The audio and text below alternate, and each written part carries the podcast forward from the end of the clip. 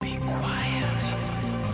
Unknown from outer space. You're listening to Destination Blackout from Wangan Midnight Maximum Tune 2, released April 25th, 2005, composed by Yuzo Koshiro.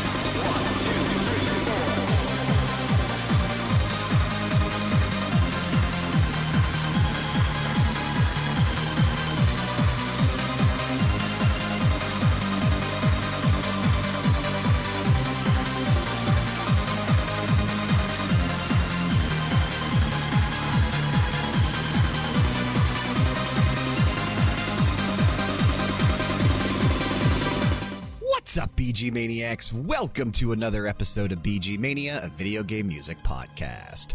I, of course, am your host, Brian, and joining me on the show this week, he is the host of Very Good Music, a VGM podcast every month with Shoot Kapow. It is Bedroth. Hey, hey, hey, man. Good to be back. Don't know why I did a Fat Albert thing there, but we're going to roll with it. Hey, hey, hey! I like it. I like it. And uh, yeah, as we teased last week on the episode, we don't usually give away what's coming up next. We have something special here today, and I'm going to let you talk about that in just a second. But real quick, if you'd be so kind, head on over to Apple Podcast or whichever app you've chosen to listen to us on, and drop us a quick rating and a review. It really does help out in terms of visibility, so that this show continues to grow. And remember, we are on Patreon now as well. Patreon.com forward slash RPG era. Check out our tiers, see what we're doing, and if you feel inclined, toss us a couple bucks each month. If not, continuing to listen to the episodes as they upload each week works wonders as well. And of course, as always, special shout out to current executive producers Jexax and Zenku. So yeah, Bedroth, this episode that we're doing here today, the very first ever part two of a composer appreciation, and I think this might be the first time we've even done back to back composer appreciation episodes, would not have been possible if it was not for you. Aw.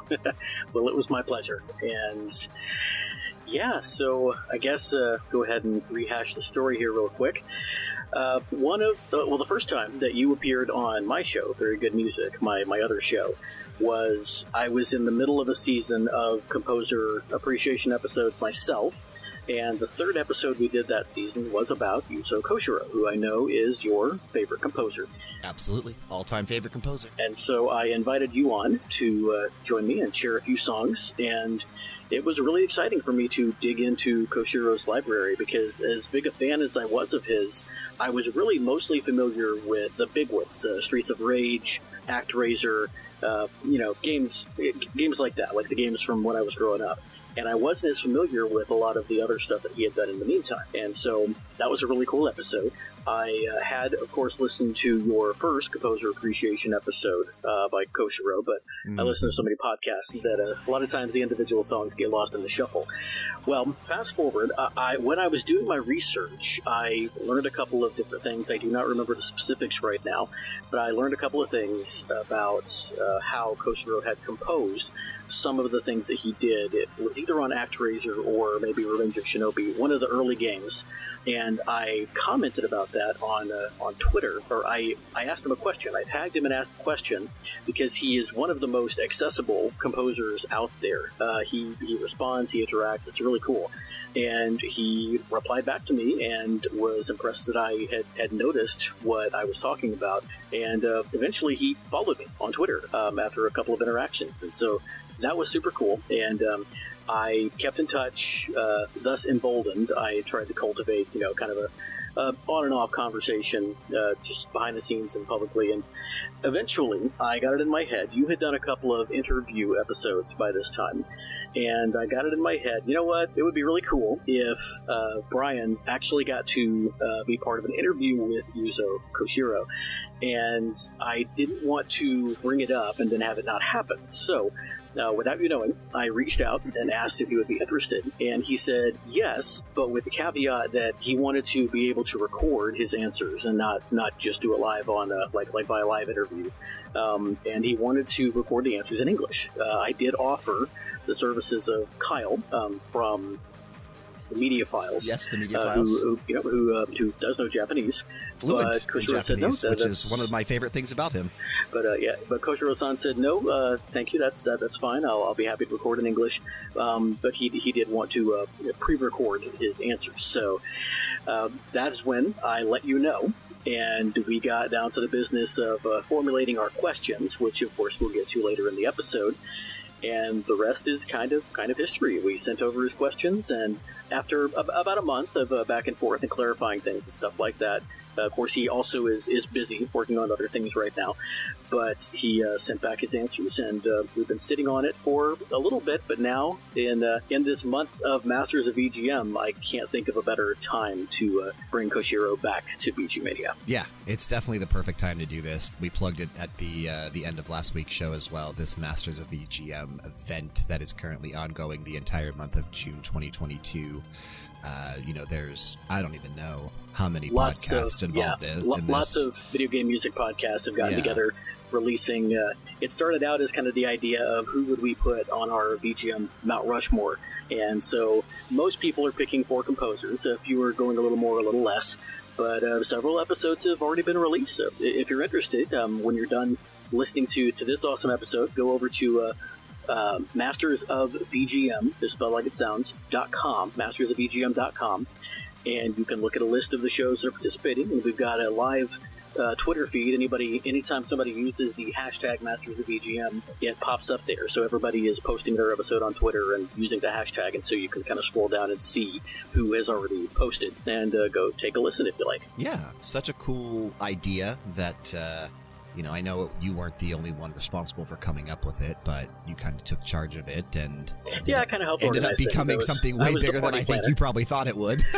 oh yeah, I did not anticipate this many would get involved, but it's really really cool. Uh, this that kind of thing really jazzes me. Uh, I'm a I'm a connector by nature, so uh, which kind of also brings us back to the topic of this episode. It's, I was really excited to be able to uh, to do this for you. Yeah, no, I was I was blown away when you came to me and let me know this was something you were kind of working on individually um, for a while without me knowing, and Kyle even knew before I knew and kept it a secret as well. So when you presented this idea, I was like, "Well, hell yeah, dude! We're totally 100% going to do this." And I, I do think that um, you know, obviously, Koshiro has has done some interviews in the past, and I've listened to a majority of those that I can, and I've read a majority of those that I can that are in English. Um, so we wanted to try to, you know, steer the questions a little differently from things maybe that you haven't heard before, and we're going to break this up because, as you mentioned, um, he's not here with us on the show. I mean, he's here in spirit, and Of we're going to be listening to his music for the entirety of this episode. But you and I are going to ask these questions still when we get into it a little bit later on. We're going to break it up. We have six questions. Uh, we're going to break it up two questions apiece, and you know we'll discuss and talk about the answers um, after we do a question. But we'll we'll stylize it as if we're asking the question. We'll play his response, and then we'll discuss that and, and talk about it. And I think that's going to be really fun. I'm excited to do this. Me too, man. And again, I was excited to dig into his music. This is the fastest I think I've ever turned around a playlist, and uh, I I had at one point um, a bigger list of Koshiro tunes that I just hadn't used in other other podcasts, but I went through and, and deleted several of my playlists a while back to free up some room, and that was one of them.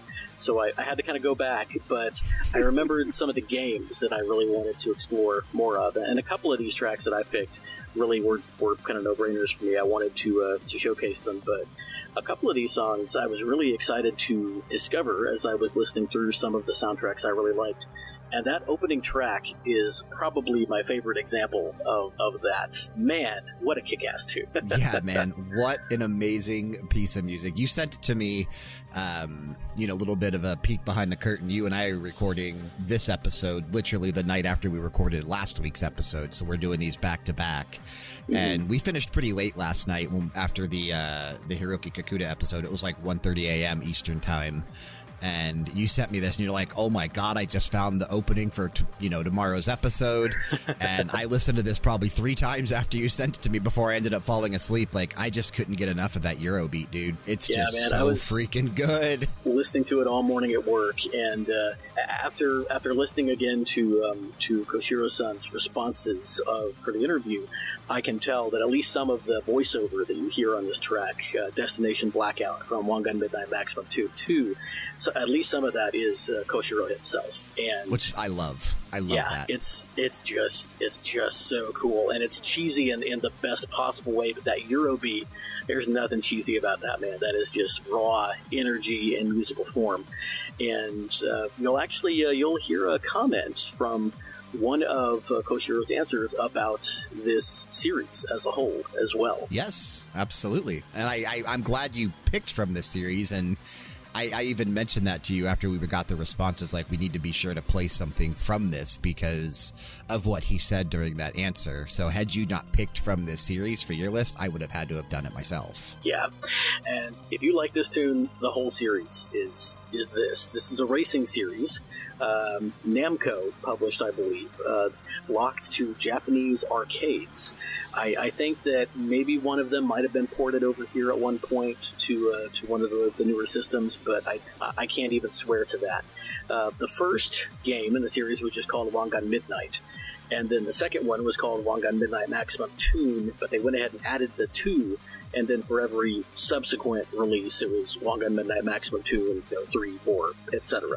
Uh, there are seven or eight games in this series, including a couple of spin offs. And so and every soundtrack is pretty big, so you can definitely get a lot of time out of, out of this if you want to do a deep dive. Absolutely. And I mean, I talk about it all the time when we're talking about Koshiro. I, I just love his sound and his style and just the way he fuses all these different genres and, and really makes you feel the uniqueness of each of those genres through his compositions. Yeah. And I don't talk about like the Euro beat, Euro pop stuff often, but it is something that I really get down with. So much so that on Max Level, we do a segment called Kickstart My Heart. The version of that is a cover by a YouTube artist, but his name is Turbo. It's a Eurobeat version of Kickstart My Heart that we use in the background during that show. Like, I really enjoy this sound. Yeah, yeah, me too. And um, I know at least one of your tracks from later on is from a game that uh, I featured a track from in our episode, uh, Misty Blue. And um, I featured a Eurobeat track from, from Yes. that game on your guest spot on Very Good Music. I remember that. And that's how I remember this game when I knew I wanted to. Because that was something for me is that I didn't know what direction I wanted to go. Like for the games that I wanted to choose for my list on this episode. Obviously, Frank and I did a part one for Yuzo Koshiro. three, four years ago, back in the early days when we just started first doing, may have. Def- I don't know that he was the first composer appreciation that we did an episode for, He was an early but he one was for sure. within the early one. He was within the first year, so it was definitely at like 2017, early 2018 that we did that episode. And we've played so much of Yuzo Koshiro's music here on the podcast in the past. I wanted to kind of explore a little bit of a different route with my choices, but also still highlight some of my favorite series that he's worked on. Yeah. And you even mentioned it before we got started. No Streets of Rage on the show today. Yeah, no Streets of Rage. We had one, but I subbed it out at the last minute again so I could bring in a game that Koshiro mentions in at least one of his answers. Uh, but we'll, we'll we'll get there eventually. And uh, I took kind of a similar similar approach. I knew a couple of the games I wanted to feature in my list. I wasn't quite sure what songs, but I, I just kind of I kind of threw threw a dart for those. Uh, then I listened to a couple of soundtracks I wasn't as familiar with and picked out some what I thought were some really unique sounding songs that showcase Koshiro's range. Uh, I feel like the difference between we made some similar comments last week in the Hirakuda episode about fusing genres and really being able to uh, you know to showcase different aspects of different types of music and blend them together in really creative ways. I think the difference with Koshiro is that his music doesn't sound weird, for lack of a better way to put it.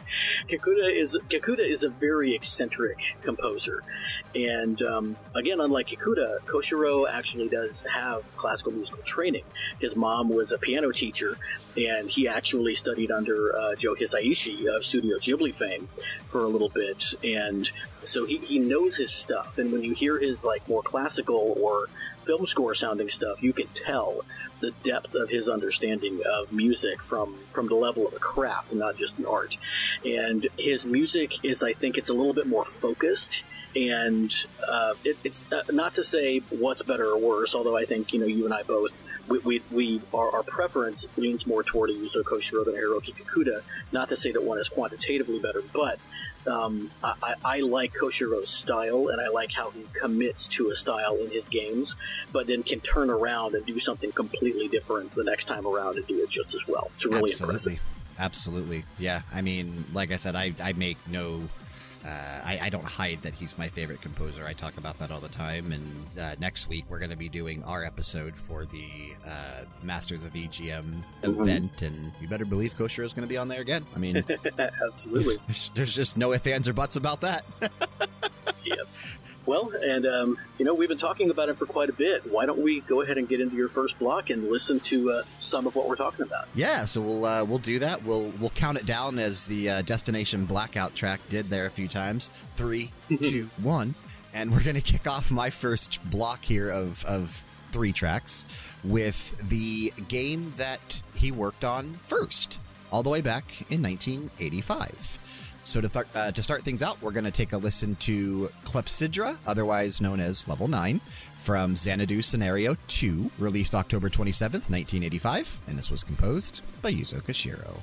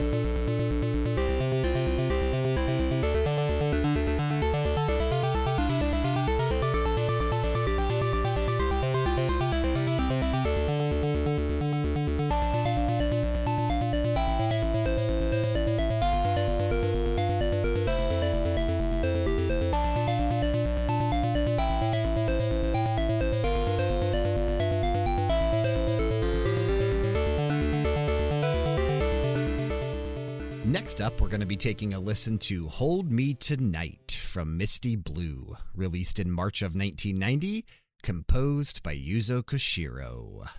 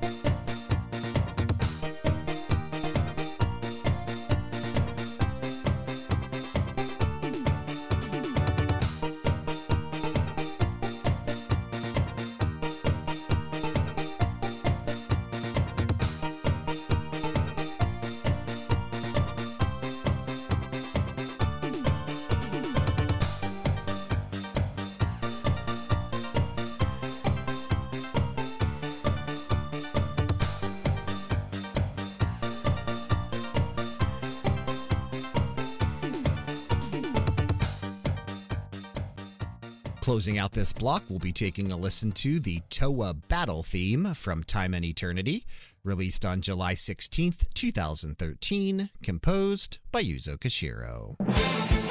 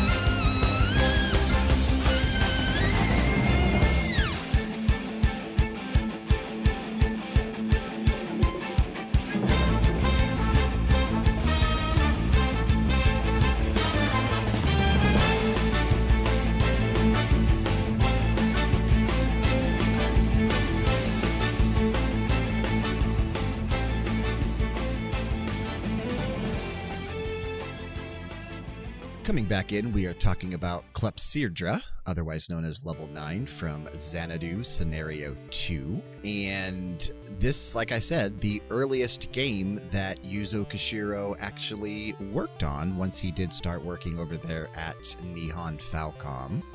And I've always really appreciated the Xanadu series. Um, the biggest reason because the, you know, it, it's an offshoot, I guess, because the second Dragon Slayer game was subtitled Xanadu, and then this being Scenario 2, they dropped the Dragon Slayer name and it was just Xanadu uh, Scenario 2.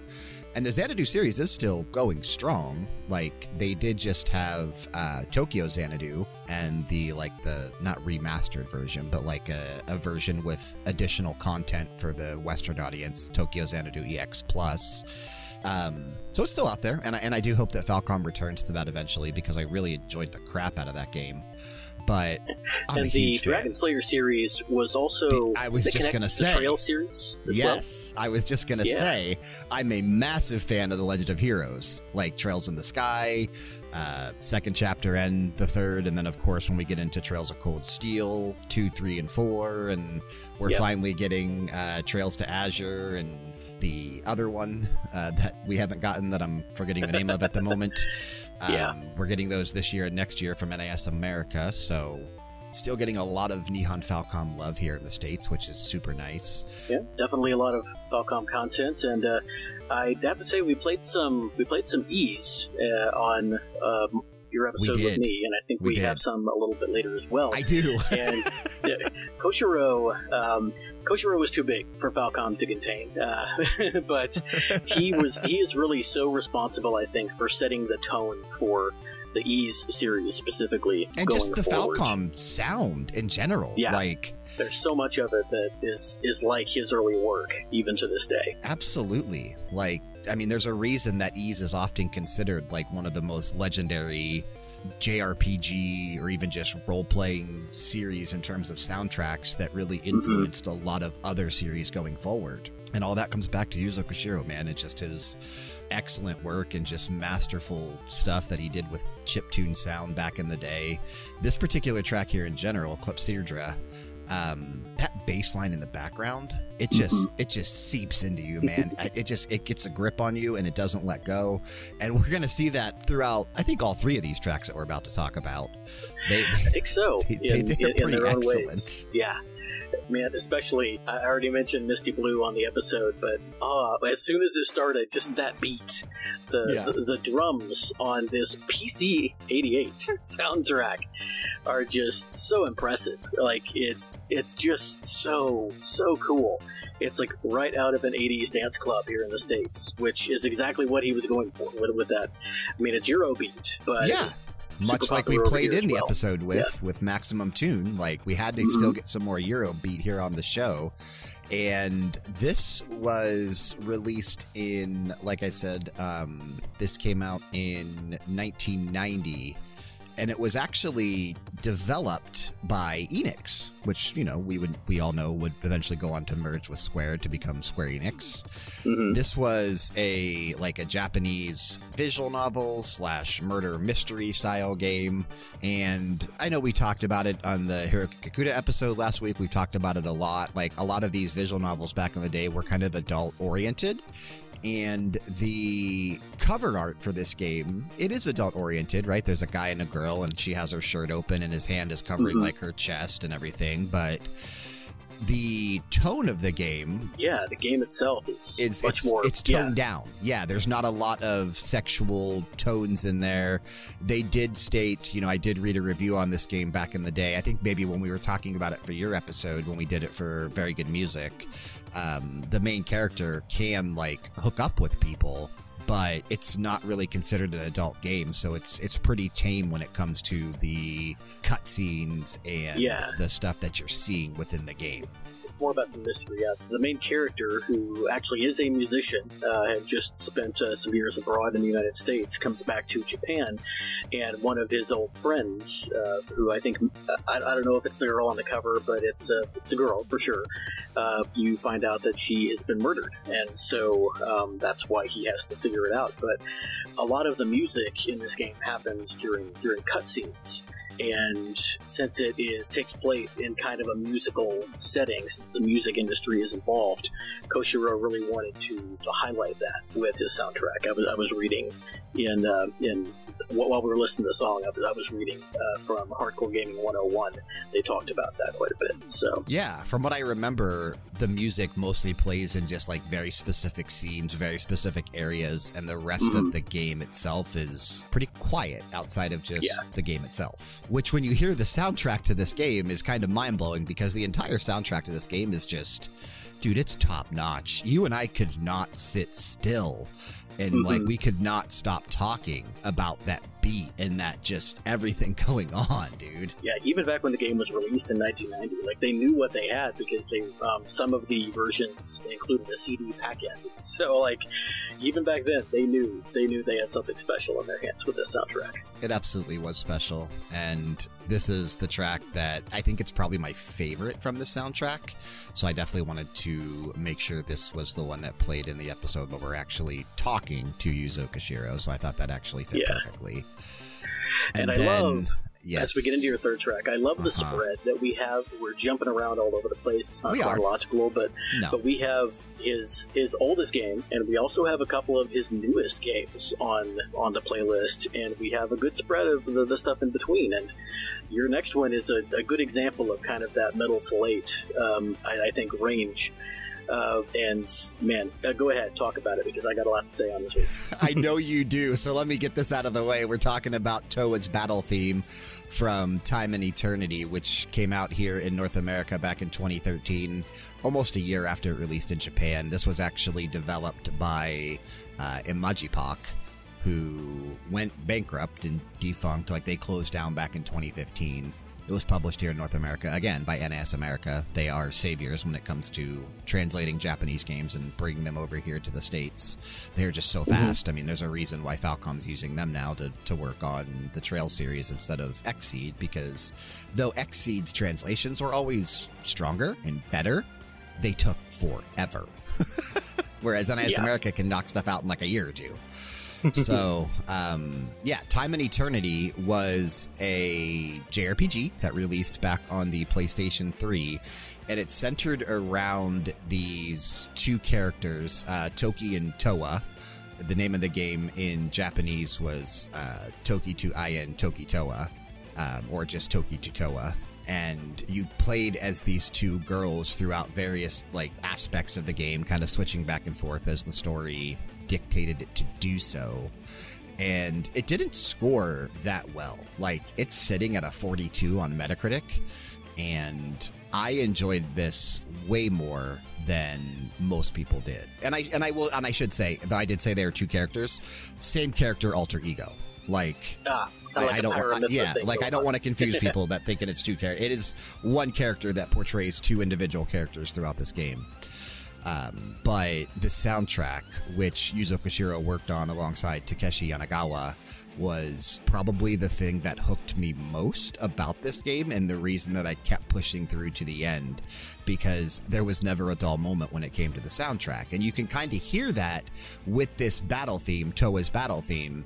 Um, I, I know you're going to speak on this, so I'll just mention it now. The trumpet is the star of the show outside of the shredding guitar. Oh my gosh, that squealing trumpet, man! But yeah, it's it's definitely up against that that shredding guitar, but it's it's so cool because the trumpet it really makes me think of Koshiro's work on the Etrian Odyssey series. Which we have a track from later on. The guitar specifically reminds me of Bose Motoi Sakuraba's work on the Tales series, and uh, some of the work uh, Yasunori Mitsuda, but also Ace Plus Yoko Shimomura on the Xeno series Yes. and the, the backing, um, the backing instrumentals, the, the bed that those two kind of star instruments, you know, are, are, are canoodling in, is uh, is also really reminiscent of the, the whole Xeno feel. Uh, Xenoblade Chronicles, um, definitely.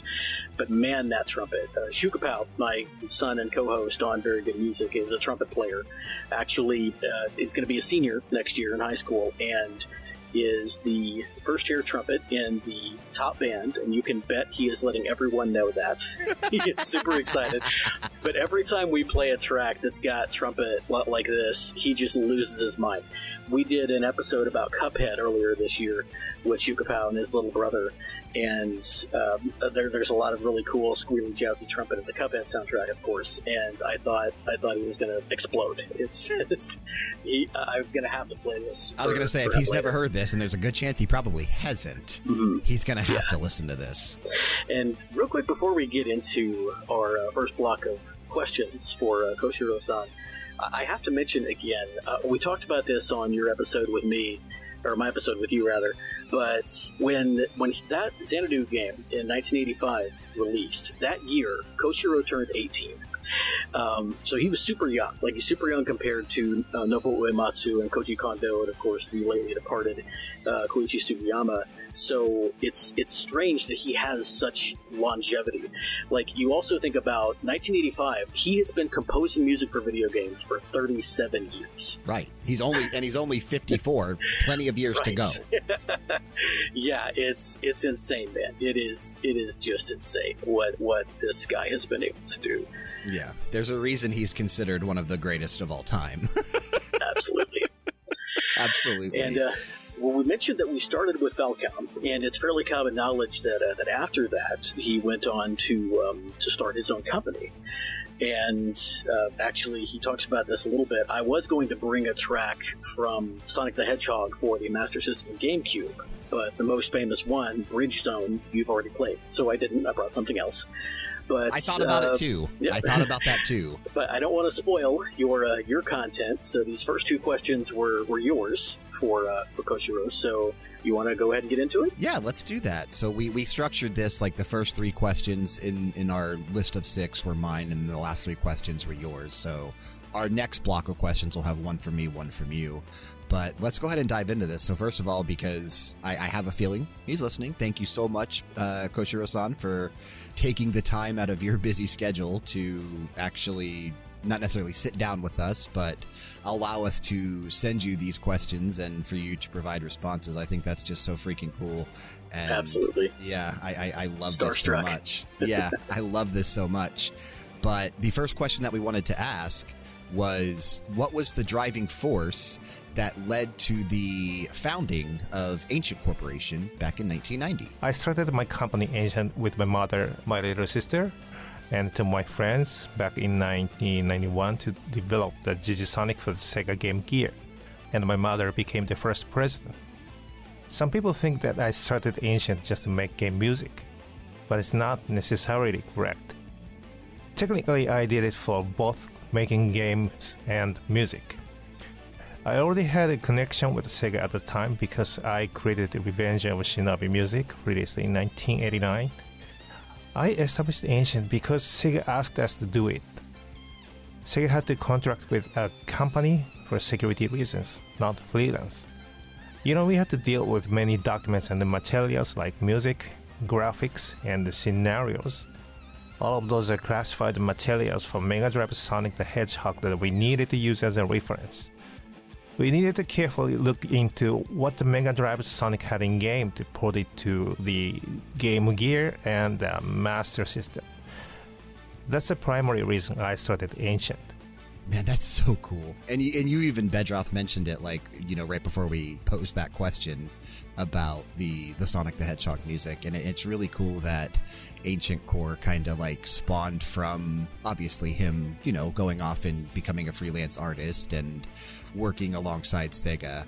But I also really love the fact that this was kind of like a family corporation. You know what I mean? Yeah, like his mom, who was instrumental, uh, no pun intended, in uh, Koshiro's musical training, and his sister, who was involved in uh, design in some capacities, were, were with him here. Uh, I also think it's really cool that like Sega wanted to use him, that like Yes. they'd use him when he was a freelancer for Revenge of Shinobi, which we'll, we'll be hearing from later on.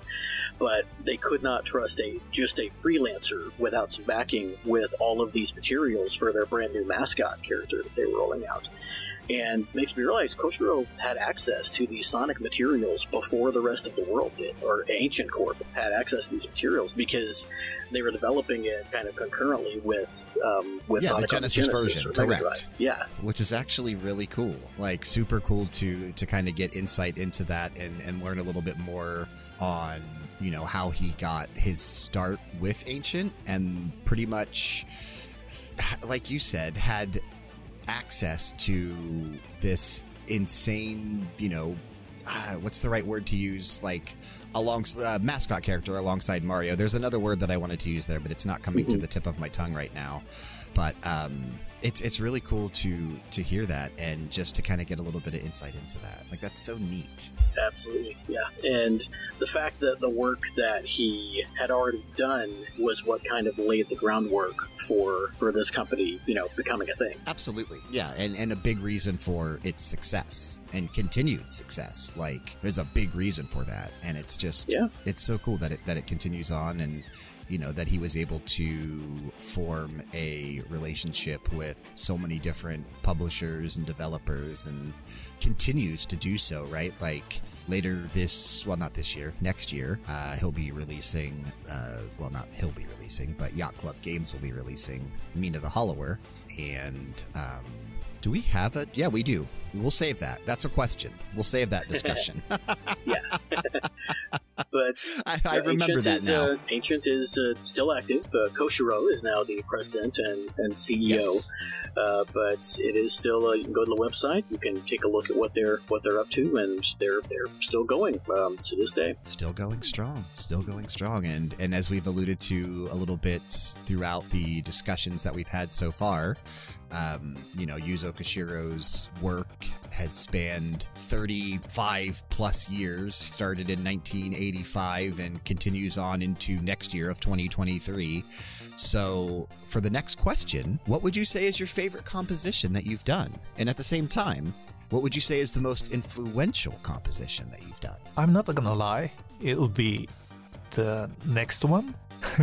Seriously, but joking aside, if I chose my favorite, there is a it would be the Wangan Midnight series. It's my favorite because I love the dance music, house, trance, rave, and techno that I've created for the series for over 10 years. As you know, I created the house and the techno for the Streets of Rage series of the Mega Drive and the Genesis in the 90s, and I still love those genres. The Wangan series is so great for those genres as it's a racing game, a high speed driving game that you get a real kick out of it when you drive while listening to them. When I've been working on the series, I have listened to a lot of trance music randomly and have been inspired a lot by them.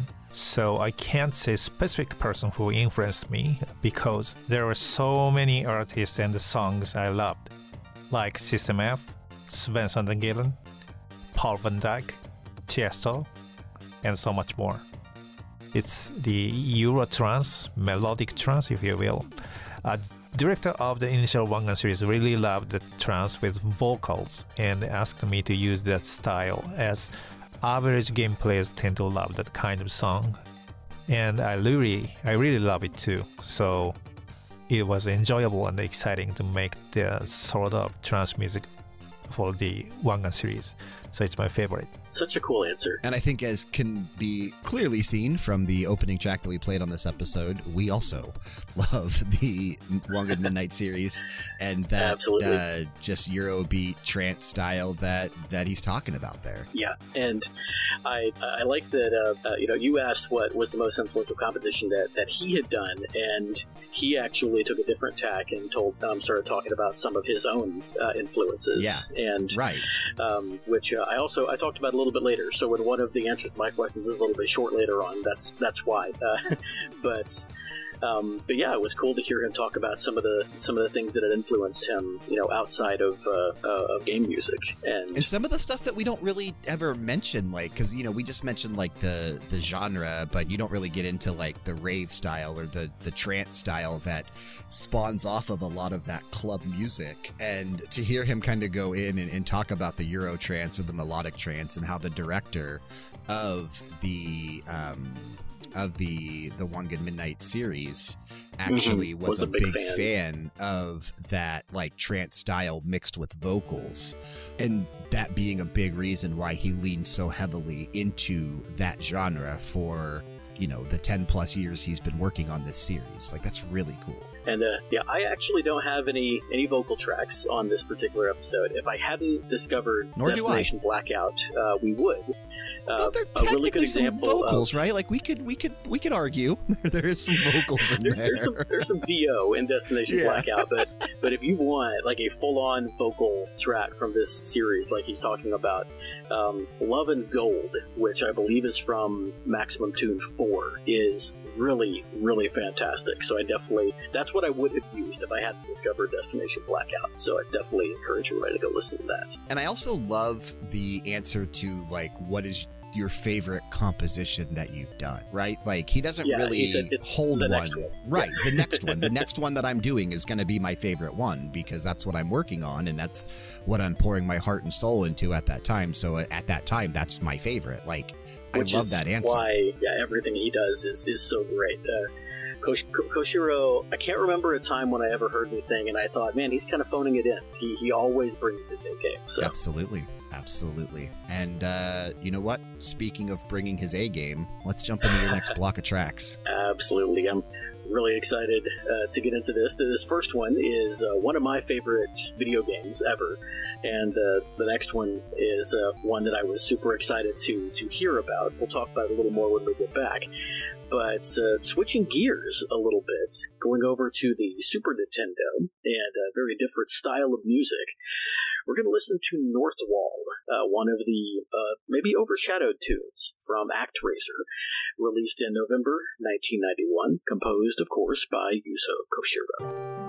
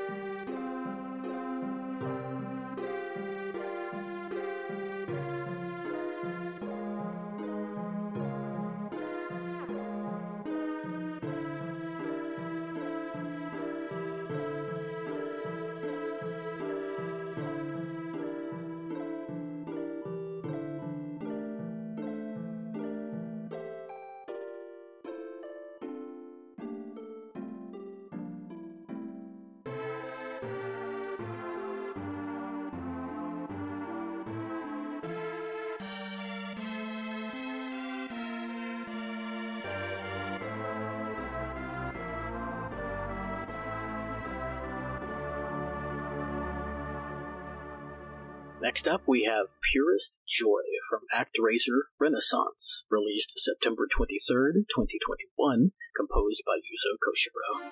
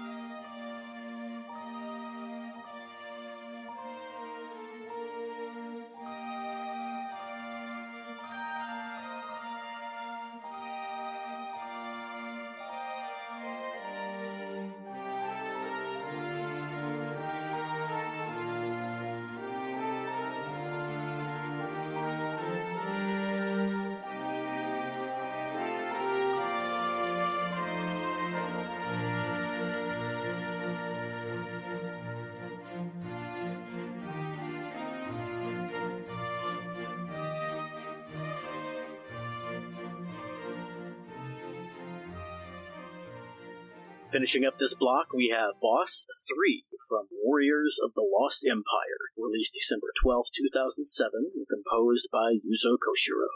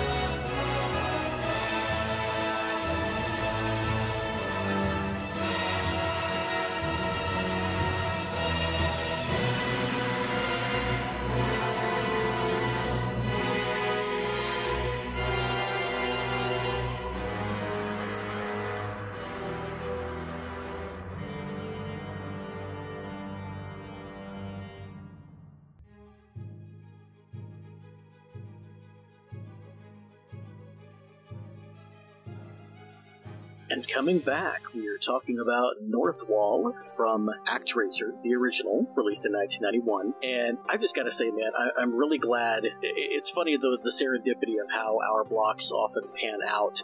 And I'm really glad that this block is coming after yours because you showcase so different. one very distinct side of Koshiro, and now I'm showcasing another very distinct side of Koshiro. Uh, in these tracks, you could definitely hear, I think, especially in the first two, the Hisaishi influence, and um, this one, it's it, it's got that sort of melancholy. It sounds cold, which is, of course, what Northwall in ActRaiser is. Uh, for anybody who doesn't know, the basic um, mechanics of ActRaiser is it's a it's a combination sim world and uh, side-scrolling action game. Yeah. You play as basically God, and you have to come back to Earth because Tanzra, who in the Japanese version is Satan, has um, uh, basically awakened and has turned the world against you, and all of your followers have been killed. Well, so you have to uh, terraform the land so that your followers can come back, and then you have to go down and fight the demons that live in the land so that your people can be free again. And it's it's a really cool concept, and I think was executed really well, especially for the time period it was in and uh, each area has kind of its own uh, sort of theme and climate and challenges you have to overcome. And Northwall is covered entirely in ice. It's the northernmost area in the game. And so you have to melt all the ice before you can go down and kill the first round of demons so that the people can come back. And uh, this is the tune that plays in North Wall Act 1. And it's the only the only portion of the game where this plays. A lot of the other side-scrolling music is reused, but this is the only level that this one plays in. And it doesn't sound like a side-scrolling action song. It's really, really interesting, and I think it conveys that sense of desolation that North Wall is supposed to convey. Absolutely. And hearing this track because you know this this is a very snowy icy area there was a track that we played i think it was actually on our first yuzo koshiro composer appreciation episode from Ys 1 and 2 chronicles the ice ridge of Noltia which Mhm. I, I, I hear some of that in this track as well Yeah, you know, now that you mention it, I can I can hear that too. And the the other cool thing about ActRaiser, um, so I'm getting in the weeds a little bit on this one, but the SNES is a sample based system, and it can play I think eight distinct sounds um, at, at any given time. Well, Koshiro wanted to be able to do more than that. So in 1991, within six months of the launch of the system, he created one of the most sophisticated sound formats that the SNES ever saw, like right up there with Tim Follin.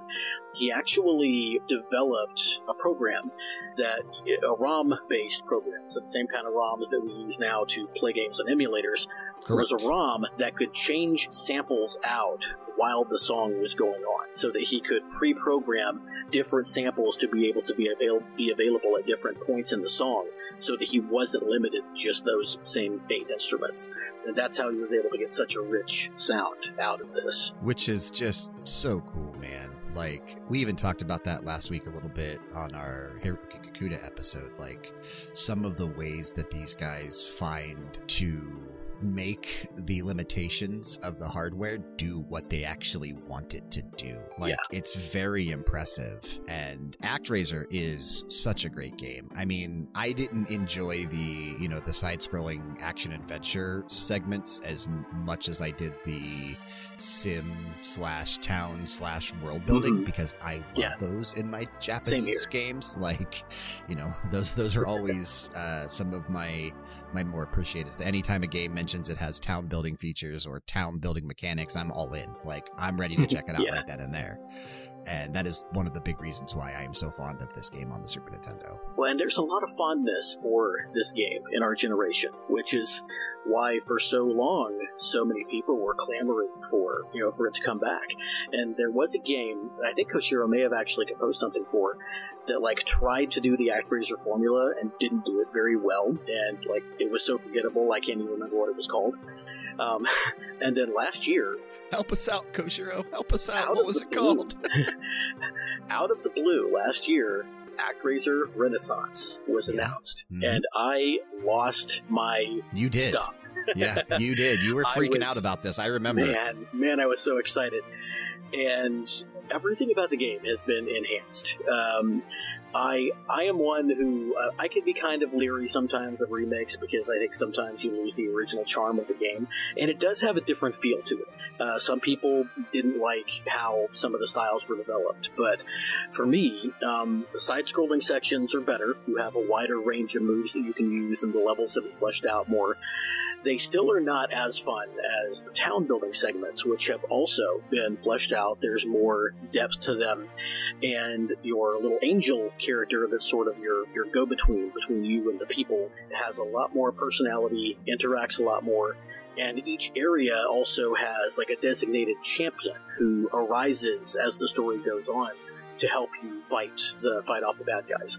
Uh, there's also a tower defense segment that's been added to the town building area. That's I I could I could probably do without. I wish there was a way to just completely turn it off. It's not horrible, but I don't love tower defense, um, and so it gets a little bit tedious for me. But that is the only thing that I could say negatively about this game. I love everything else: the art, um, the, the the gameplay, the depth of, of the actual story uh, this time around. And uh, Purest Joy, my second song in the series, is one that plays when something happy happens, you know, during the town building segments. It's when things are going well.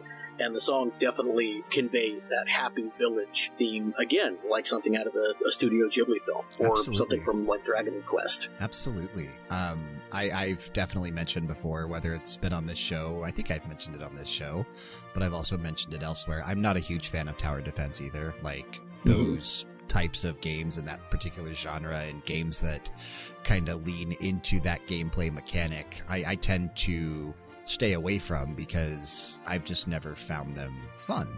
But I do own this game on the Switch, and it is going to get played eventually. I don't know when, but I will definitely jump into this and appreciate it all over again. And I absolutely love that, you know, to kind of showcase this game and, and talk about it more, you brought a track that is unique to this redone version. Yes, so the soundtrack is phenomenal here. Uh, not only do you have all of the original music in the original format, Koshiro updated all of the music, not just by reorchestrating it or just orchestrating it, period, but by adding new sections. So, like Fillmore has a whole third part now. Um, in the song, when you listen to the Renaissance version, that every every um, every song in the game that existed on the original version does. It's been expanded, but also there are 15 brand new compositions that Koshiro also went back and using the original hardware composed SNES versions of. And he And just went all it. out. yes, he just went all out for this and it's it's so cool. This is one of It's the new tracks and just as an example of how this game's kind of been fleshed out, one of the most famous tracks from ActRaiser uh, is Birth of the People, which Yes. in the original game plays every time you do any of the town building areas. Uh, you might also know it as the theme song from the Extra Credits series on YouTube. And uh, actually, no, the Extra History series, their spin off series.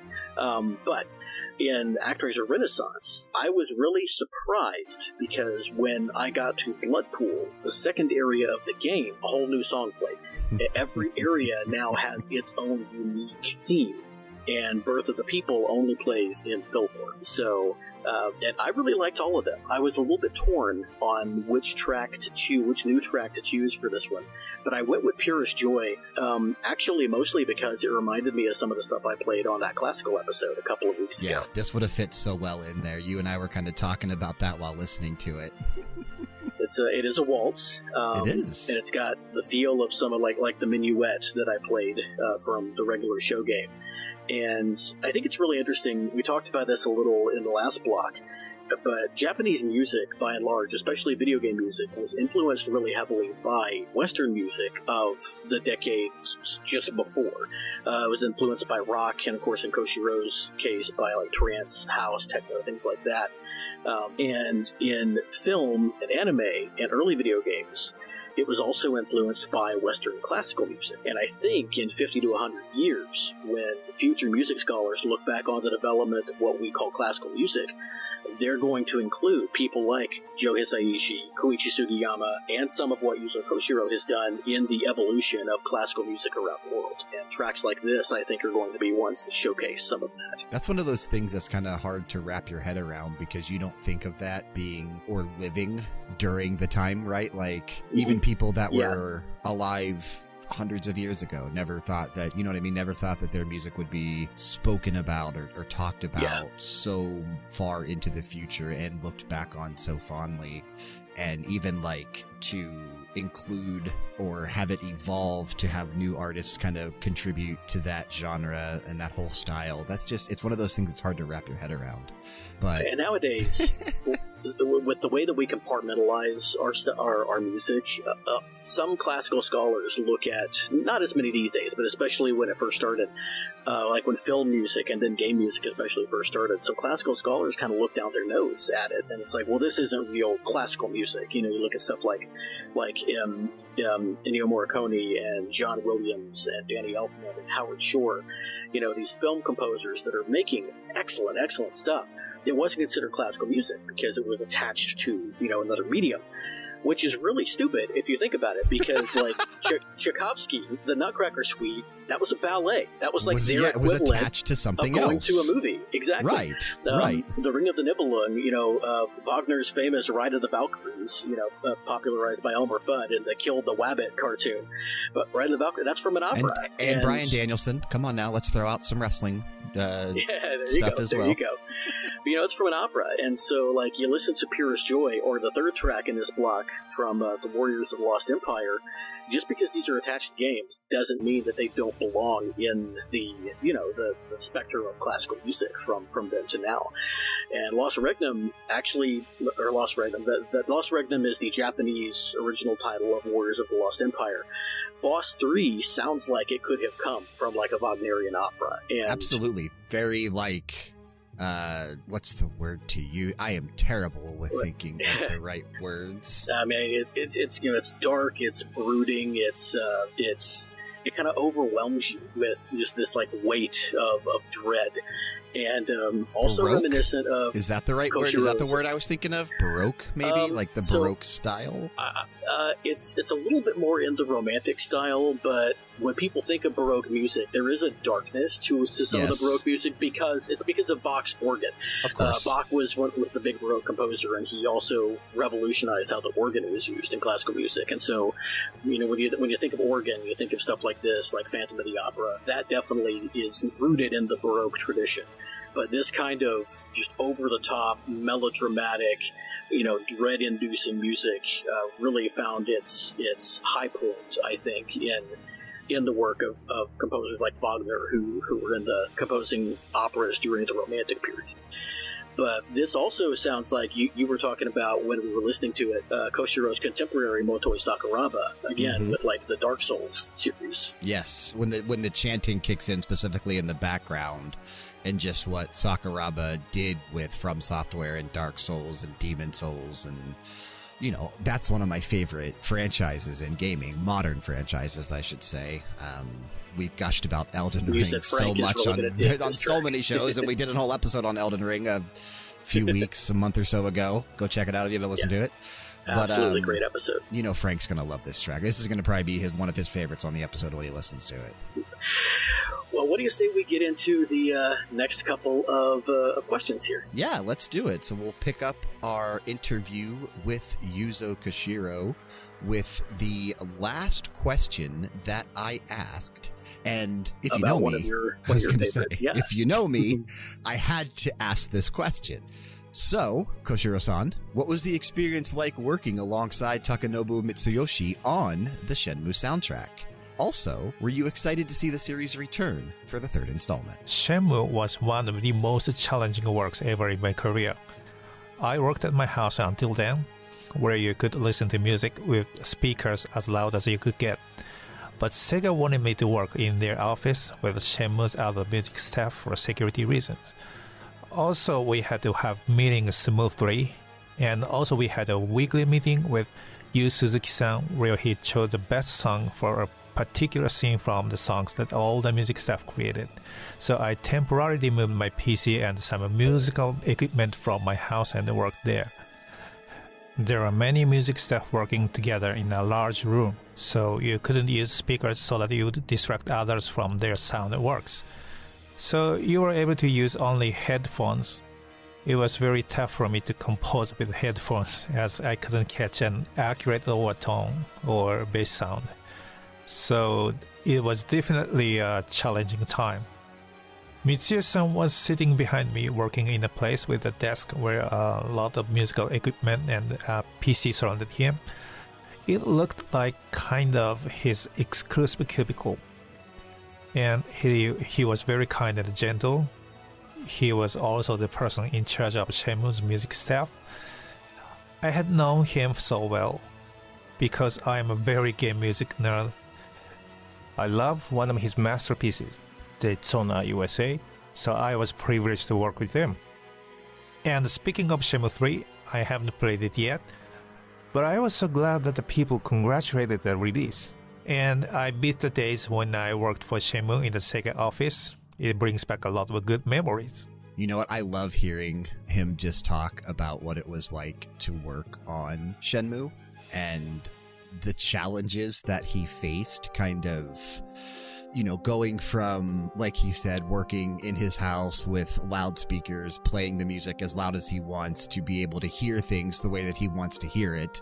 And then when he started working on Shenmue alongside um, Takanobu Mitsuyoshi and several other people on the on the Shenmue franchise, having to, for security reasons, move basically all of his stuff, all of his equipment into their actual studios and into their development house and just having to compose, moving from the way that he liked with the loudspeakers to Out of his only being able to yeah. use headphones. Like that would be really super challenging. it. Yeah, like it brings it it brings it into clarity because I mean, who can't relate to being uprooted from your usual, you know, environment based on I work from home. going through the I can't imagine years. moving my stuff now, right? Like, yeah, it's crazy, and especially for something like this where, you know, you're used to be having the freedom that he talked about.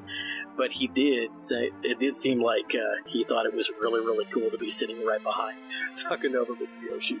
oh yeah. I mean, he, you know, you could clearly just in in the way that the question was answered and, and the tone of his voice, you could hear the love that he has for him. And he even mentioned, you know, he's a he's a big gay music nerd himself, and and how he absolutely loved the soundtrack to Daytona USA. So, which I think is fantastic. it is fantastic. I mean, how many people from the outside in would listen to something like this last block I did, and then listen to Daytona USA and think Right. the guy that composed this like really sophisticated classical stuff? Then you go back to Daytona, and like that's what he loves. But but you know, when you listen to the first block, it, it makes sense. You know, Mitsuyoshi It absolutely is makes sense. He's got that Kazumi Totaka thing where he's Yeah. you know it's that that that cute um, cute funny eclectic style of music but he does it so well that like yeah just yeah it's a joy to listen to and this answer was a joy to listen to as well That would be like me getting to sit behind Yuzo Koshiro and do some work. like I would be gushing, just just like I'm sure he was working on the Shenmue soundtrack. Like one of those things where you get to meet someone you have such fond admiration for and love for. It, it's it's a really cool feeling inside.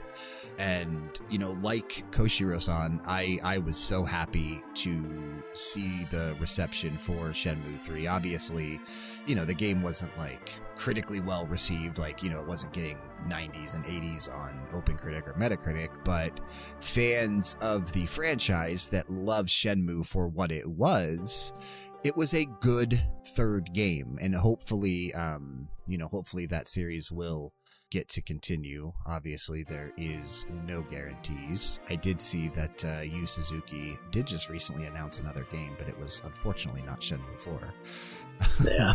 Maybe one day. Yeah. We've talked day. about this. You, you've uh, you've talked about the Shenmue series a lot over the years, and but it is cool that you know we're talking about two games that uh, you know you and I had been waiting on for so long, and then they finally came back. And even if the rest of the world maybe wasn't lit on fire by them, they were for the fans, and you know we loved we loved them for what they were. So Absolutely, absolutely, and obviously the um, you know the main track that Koshiro composed for Shenmue. I think the one that you know he is he is most well known for from that series, "The Sadness I Carry on My Shoulders," is a track that we've played before here on the show. I think maybe even more. Than that might be one that I've made an exception for. We may have played that. I, I think you might have brought that to my episode, if I remember correctly.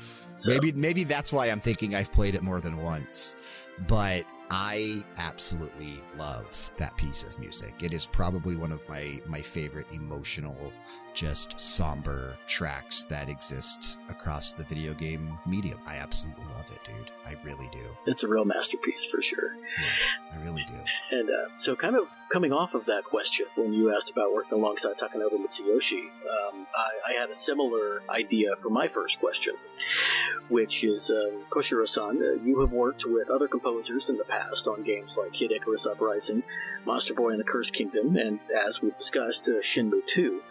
Do you have any fond memories or interesting stories about working with any other composers? And are there any who you would like to work with but haven't had the chance? Shenmue is the most memorable game I worked on with other composers and composing music. And I've already talked about it in the previous question. But if you ask me about a person I want to work with in the future, that'd be a difficult question. I love and respect many composers and musicians. It's too many to count. So many composers have influenced me a lot. So it's difficult for me to choose just one person. I think that independent Japanese composers in the industry usually work alone in their workplace, and it's rare that they communicate with other composers while working. And so do I. So I don't have any exciting stories or special memories because I work alone all the time during the project other than Shenmue. So I can't even think of anyone I want to work with right now. I don't want it to get me wrong, but I'd like to work alone and not be bothered by people. You may need to consider balancing the music, thinking all the time about what other composers do or what they think about the games and the music when you work with somebody or some people. I'm kind of not good at working in that kind of environment. So for me personally, I want to work alone and do almost all the songs in the game just by myself now, if it's possible. But if somebody asked me to work with me, I would be honored and definitely willingly accept the offer if all goes well. You know, I think I think that's a really cool answer, and um, and a really really honest answer. It, it makes sense. You know, if you're doing an art, doing something artistic, that is a very personal thing, and I think having to line that up with somebody else's vision, it, it would be difficult. And It's hard. even yeah, Ki- it's even absolutely hard. we talked about that with the Kikuta episode last year. He um, on one of the tracks that for one of the games that he did, they had brought in another composer to do the title theme for for that game, and uh, Kikuta was thrown Oh, yeah, even Ito. just yeah Kenji Ito. Yeah, Kikuta yeah. was as, as great a composer as Kenji Ito is, a different style than what Kikuta might have might have brought, and he was a little bit thrown by that when he was trying to compose some of the stuff later on. And uh, but I do also think it's cool. Like he prefers to work alone. Uh, Koshiro confer- prefers to work alone. But if he's asked to work with anyone in particular, uh, there are a lot of composers and um, and musicians that he admires and uh, respects. And if, if everything looks good, he's more than happy and, and honored. He said to uh, to join them, and that and that we may see also that often now. Yeah, we see that Yeah. often. we do, and uh, we may actually um, you know come up uh, be coming back to that a little bit later in the show. Absolutely, absolutely. And uh, you know what? It's just it's so nice to hear him say and mention Shenmue once again being the most memorable that he's actually worked on with other composers. Yes. You can just And tell sense he has a he lot of fond working- memories of even though it was super challenging, like you talked about earlier, he has a lot of fond memories with that. Yeah, and I think because he was actually working in proximity to other composers, which, uh, you know, at the time, I guess, was out of necessity because, again, Sega and their security, uh, their their security concerns. Uh, you know, Sega's security concerns have been pretty pretty good to Koshiro-san. It led to him founding his own company, and it led to him having his most memorable collaborative experience on a game. So, Yeah. Yep. maybe silver lining there, silver lining. Maybe maybe he's contributing a track to Sonic Frontiers. I'm just kidding. We know he's not. That would be cool, though. That would. I hope that game does well. You know what? It, it doesn't look amazing really after the man. I do. I have high hopes for it too. And some of the gameplay stuff that we've seen, like from the IGN first look this month, it's looked pretty good in areas, but it's also looked pretty bare in areas. Overall, it looked kind of yeah. rough, looked kind of bare, but the ideas there are really, really good. And I kind of I hope they do sort of a, an ugly Sonic makeover thing like they did with the movie. And delay take it till next year. Exactly. Exactly. A lot of people are saying, "Hey, delay it." You know, we want you to go back and fix it. We're fine with waiting. People want Sonic to shine, Mhm. and I mean, if Koshiro were to contribute a song to it, that would definitely make it shine. Absolutely, man. That would be. But you know, man, I'm So looking at the fun. games in your in your next block now, and I'm really excited to get to it. So, so what do you say? You want to jump in? Yeah, let's do this. So we are gonna. This block has two of my favorite series that Koshiro has worked on, being Ys and a standalone game called The Scheme, which I knew about, but I had only heard the soundtrack like once or twice before we started playing music on it in previous episodes here on BG Mania. And since I really dived into that game and really dived into that soundtrack, it's honestly become one of my favorites that Koshiro has has worked on. So I knew I had to bring a track from this game. But before we get to that one, that's in the middle. We're gonna start off with Termination from Ys 1 and 2 Eternal. This released May 23rd, 1990, and it was composed, of course, as everything on the episode is today, by Yuzo Koshiro.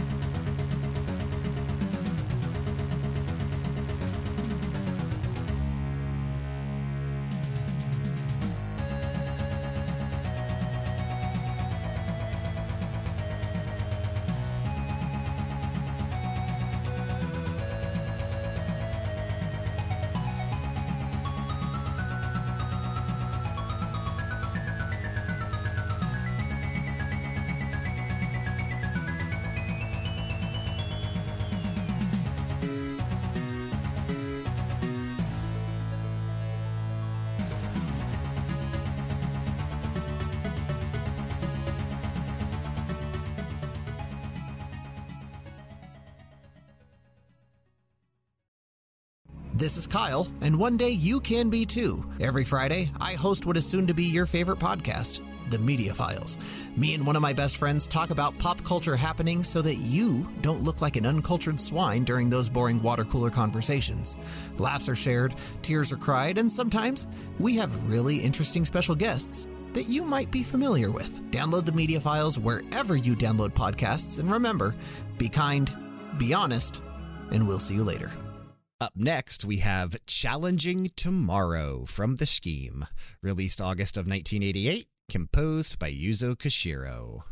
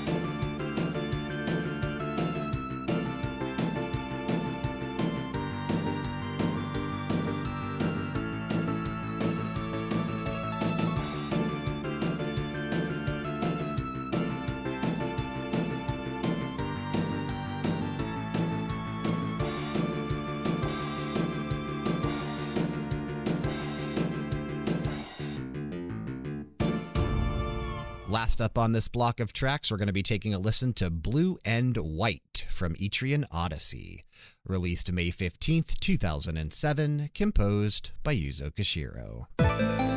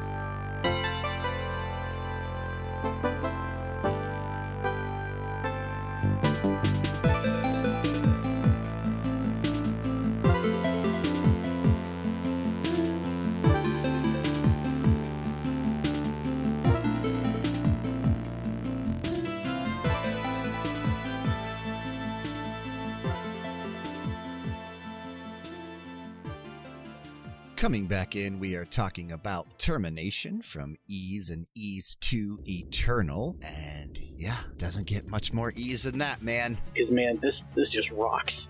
yeah, it literally, like I said, it has that Ys sound that we talked about early on that Yuzo Koshiro helped develop while working at Nihon Falcom, and that became so influential for the JRPG scene going forward.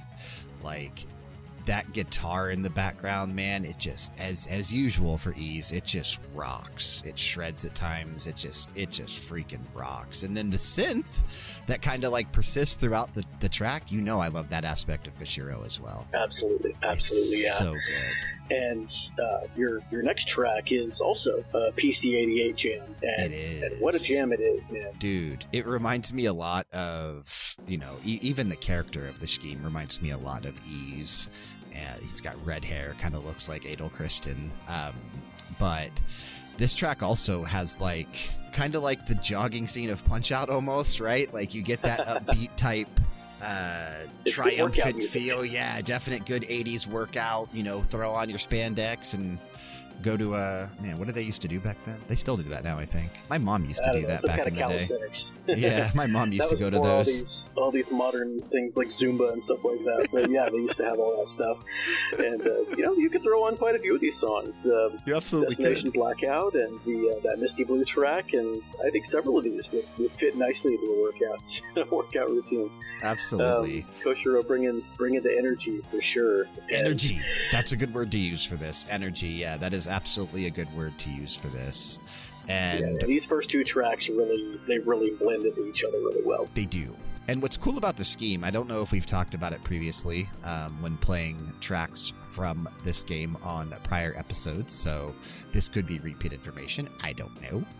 But for the release of this game, there were actually two different soundtracks that were put out there for this game. There was a normal version and a special version, with the special version actually utilizing the Soundboard 2 expansion, and it was the first game to actually utilize the Soundboard 2. Um, a lot of people consider the special version of the soundtrack to be higher quality because of the like the way that it kind of handled the FM synth and everything. So I always thought that was kind of neat. There are actually two versions of this soundtrack out there. I think, because I'm not 100% sure, I think this is the special version that, that features the soundboard too. Um, but like I said when we first I wouldn't be jumped into this- surprised. This, Yeah. this sounds advanced for for PC eighty eight. Correct. It's definitely on its way to more sophisticated FM chips like you find in the in the Mega Drive or Genesis.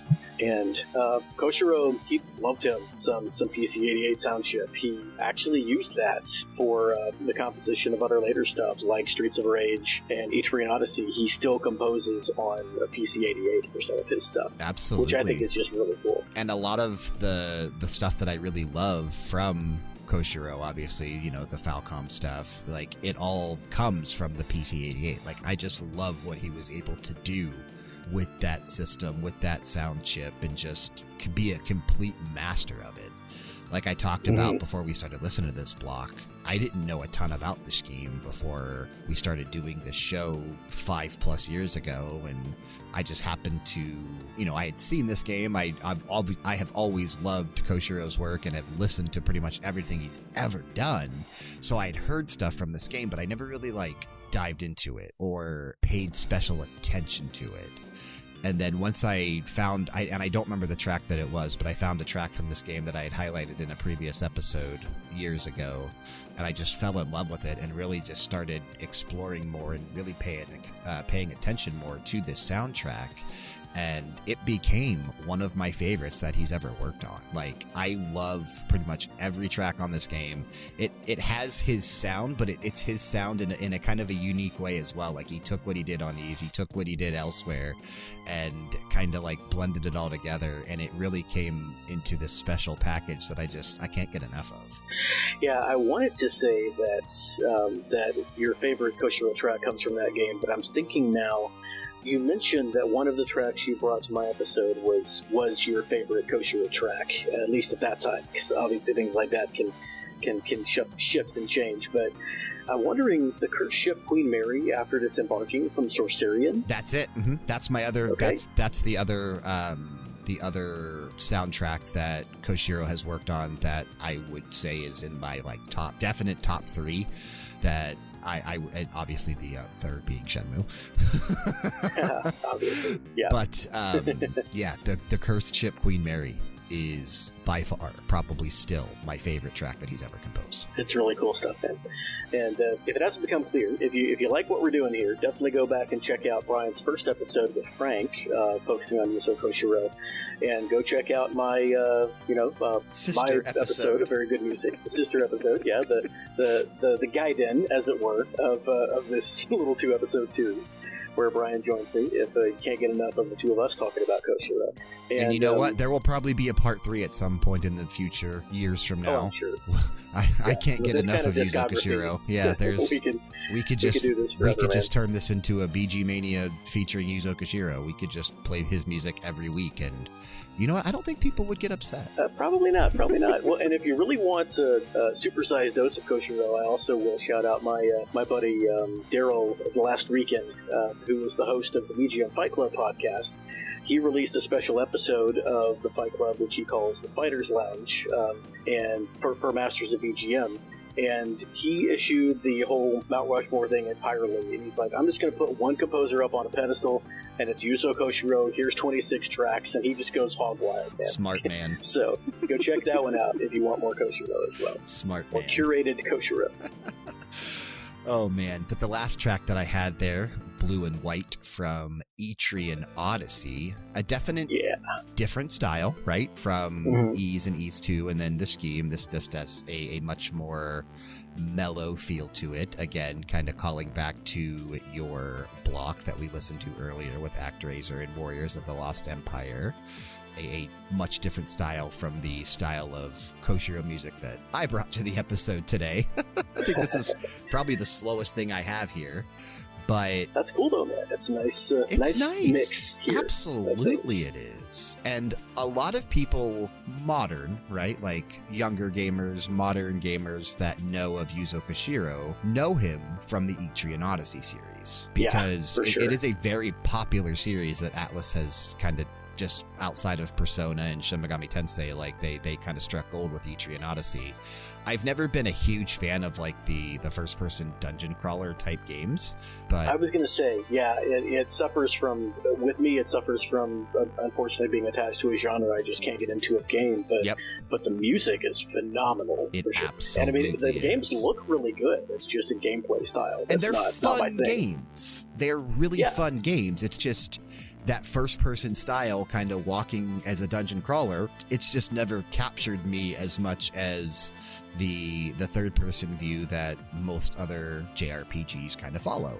But I have played a majority of the Etrian Odyssey games. They are fun games. And if you like that type of game, it doesn't get better in this series. No, absolutely. Out, outside This of maybe really- Persona, like some of the early Persona dungeon Oh crawlers, yeah, but, I forgot that's still of the Atlus. Persona games were dungeon crawlers. Yeah, Atlus knows what they're doing though. They absolutely do. Like, there's a reason that they're still one of my favorite developers and publishers out there. I'm actually looking forward to. Um, they're doing the uh, Soul Hackers 2, I think, is actually releasing in August, if I'm not mistaken. That's their next game they're going to be publishing here in North America. I'm looking forward to playing through that. Um, can't wait to check out that soundtrack. But yeah, Blue and White from the original Etrian Odyssey. This is one of my favorite tracks from this game. It's Again, beautiful, man. I make no. Uh, we talked about it last week on the Kikuta episode because I was blitzed out of my mind. Um, you know, I definitely partake in smoking weed, and this is one of those tracks that you can just mellow out to. for sure. Yeah, really, really nice stuff. And uh, Absolutely. I, uh, I like, I, like I said, I really like how this track is, uh, or this block is a nice mix of, of styles. Um, you got the you got the old, you got the new, and you got something in between, and, and they kind of you know focus on different genres. My last block is going to do the same thing. Mhm. But before we get to that, we do have our last two questions that we posed to Koshiro-san. This is one of the ones where one of my questions was accidentally redundant because he kind of answered it in one of the earlier questions. And uh, that one is um, Koshiro-san. What other composers, inside and outside of video games, do you feel have had an impact on your work over the years? As I said, I love many composers and musicians. So many people have influenced me in my life. So it's kind of hard to be asked to choose just a person who has the biggest impact on me. Classical composers, rock composers, pop composers, dance music composers, and jazz composers. Probably more than a hundred people, respectively, in those genres have inspired me a lot. So that's kind of a tricky question. I can't answer it. You know, I, I respect that. And um, it would have been really easy probably for him to say, well, it was my mom because she taught me piano. But Right, right. Um, but but you know, I think that's really cool though, and it does speak to his diversity of styles. That he like hundreds of composers across you know uh, a half a dozen different genres of music yeah, are rock, really influential pop, on him. dance, jazz, and as we called out earlier, classical. Yeah, Of course, yeah, it's really really really cool stuff. And uh, yeah, the answer absolutely makes sense in the context of this episode and of the the interview specifically. Yeah, super cool to hear. And then, um, and then my, my last question, uh, you mentioned it earlier, actually, that he's coming up going to be working on uh, you know, the Hollower, uh, new Yacht Club Games production.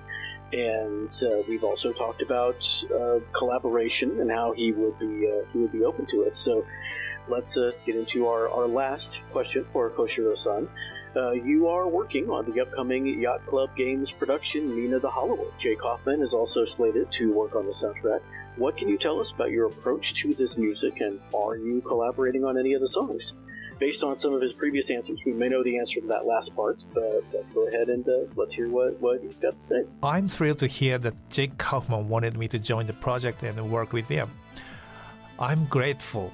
I had known of him and the Shovel Knight, a well-known game he made a while back because my brother-in-law Ariga did the soundtrack's cover art, and I also know that the game is so popular worldwide and has a lot of fans. First, I got some demo songs he had already made, then listened to them. All the songs are really amazing. When I heard them for the first time, I felt that the songs were kind of Castlevania vibes, and I immediately liked them because I was a very fan of the series. I hope he's a fan of Castlevania too. I think I'm also going to use this kind of style in my songs. But I can't tell you so far how many songs I'm supposed to write, but I hope it will be announced soon. I'm really excited to join the project and compose music for the game, and I can't wait for the release. Very, very cool. and, uh, nice to hear him, you know, sing the praises of this younger composer, uh, Jake Kaufman, who uh, we, we may be hearing from fairly soon on the show. And, uh, Uh-oh, uh-oh. Um, and uh, also, just I, I love that he mentions Castlevania. Obviously, you know, the Hollower does have a lot of. Uh, if you look at the, the early trailers, a lot of Castlevania influence here. And I am super excited to hear Koshiro go back to that sound. Uh, in 2006, he actually worked with uh, Michiru Yamane, the original Castlevania composer, on um, Castlevania Portrait of Ruin. Which is why I have that as my closeout track, based on this Uh, answer. Yeah, man. Yeah, I can't wait. That that is some of the best Castlevania music I've ever heard. You know, Koshiro and Castlevania are a great mix. So, man, however many songs Koshiro-san that you get to compose for for uh, Mina the Hollower, if you if you're still listening. Uh, I can't wait. I, I'm gonna be here, listen to all of them on repeats, and hearing you and Jay Kaufman on the same game is just like a dream come true. I was gonna say that's a dream for both of us right there. Like that's a that's a soundtrack that once it releases, we we're gonna have to do a spotlight on because you know Oh, I love. Koshiro so much and you love Jake Kaufman so much, and I, I really do appreciate the hell out of Jake Kaufman as well. He is excellent at what he does. and obviously, I also appreciate the hell out of Koshiro. so- Absolutely. um, Yeah, man. But it was cool to hear him talk about like you know being thrilled that Jake wanted him to join this project and, and work on it. Obviously, a lot of that maybe being because Mina the Hollower, as you mentioned, it does have so many Castlevania vibes, and you know, uh, Koshiro saying that he hopes he's you know Jake being hopes he's a fan of Castlevania as well. But um, and I feel like based on what we've heard in the trailer, he has to be. he has to be. He has to be. And- well, and the, you know some of the Shovel Knight stuff. Yeah, Castlevania. It absolutely and, is.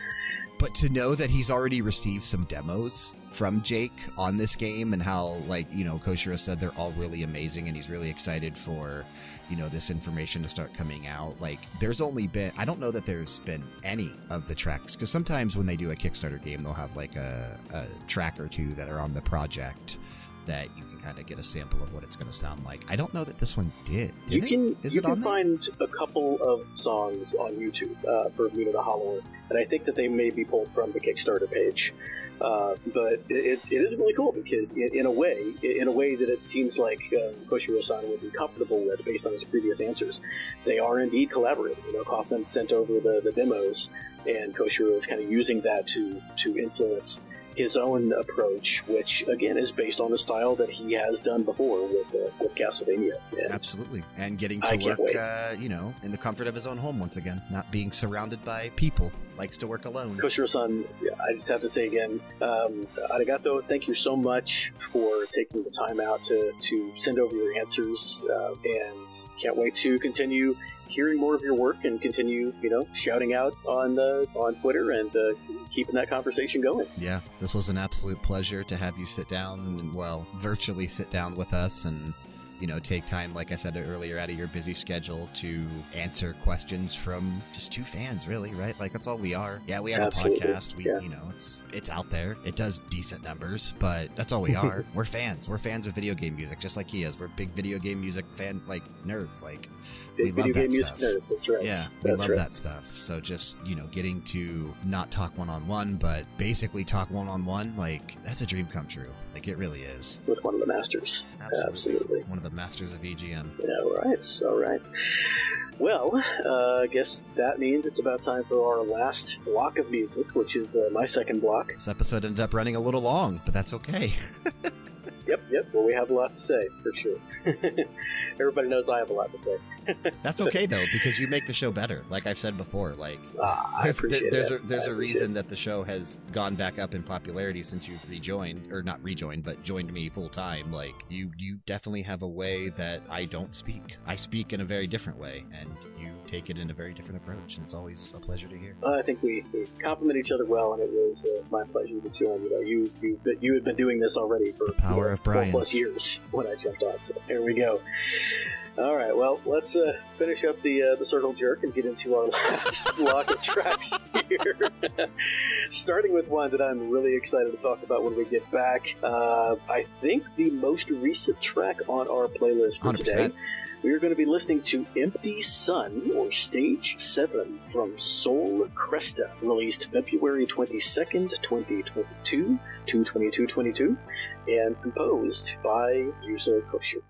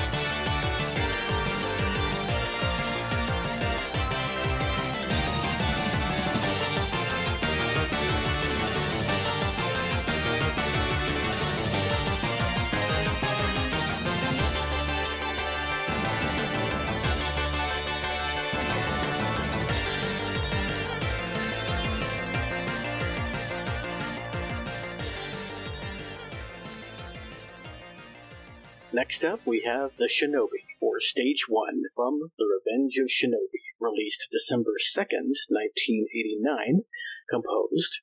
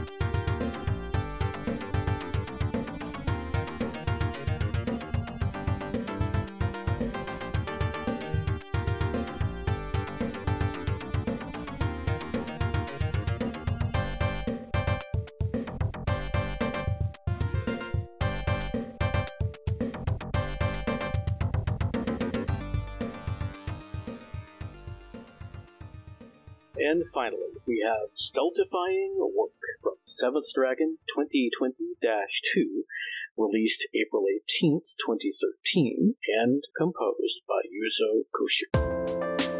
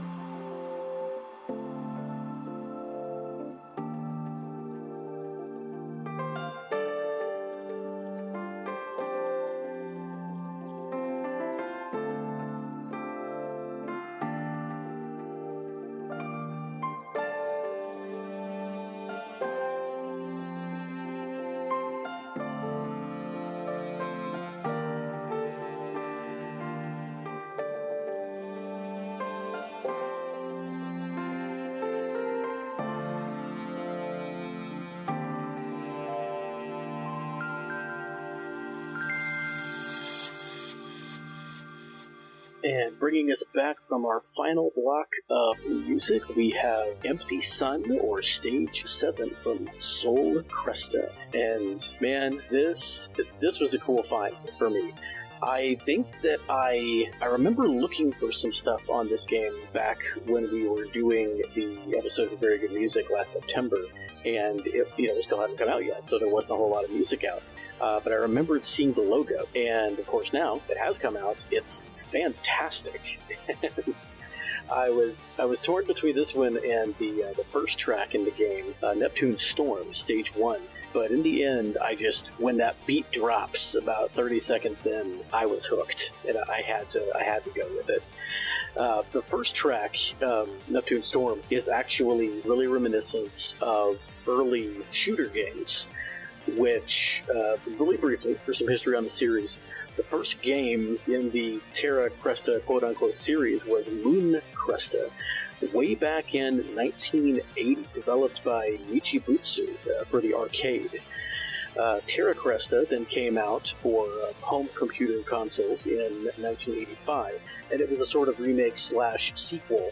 And Soul Cresta is the seventh game in the Terra Cresta series, which apparently is like 42 years old. That's crazy.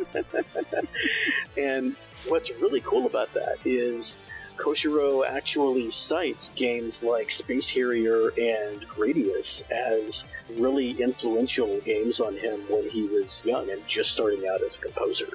And so for him to be able to come back and do something like this is just fantastic. Um, I've got a little uh, snippet here from an interview I found on YouTube with uh, Kakucho.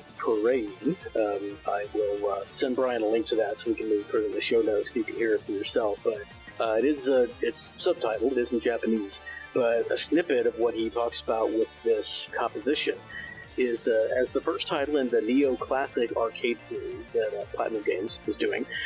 I'm very happy to have been involved with of the composer. Soul Cresta is full of classic game elements, and I was extremely committed to creating the sound.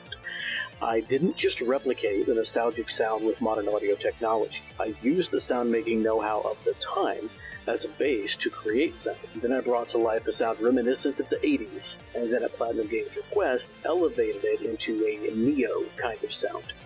If you played not just Mooncrest or Terra Crest, though, but any 80s arcade game, I think you'll definitely get hit with a wave of nostalgia. And yeah, absolutely. This sounds like some of those games that you played from, from his 80s work, but sort of, again, elevated, I think is a good word, the word he used, to kind of a modern sensibility for, for this new arcade style game. I've always loved shmups, dude, and that's exactly what Soul Cresta is. Like those games are so fun to me; they are so addicting, and to to have him, you know, do a, a composition like this, which he also did an interview on Platinum Games' website in a blog post where he Mhm. talked about um, a few months before finding out he was going to be asked to do the composition for this game by coincidence, he was listening to and had a copy of the original Terra Cresta soundtrack using the PC 88 FM sound. So it kind of just was like a big coincidence and it just all fell into place. Like he was destined to work on this game.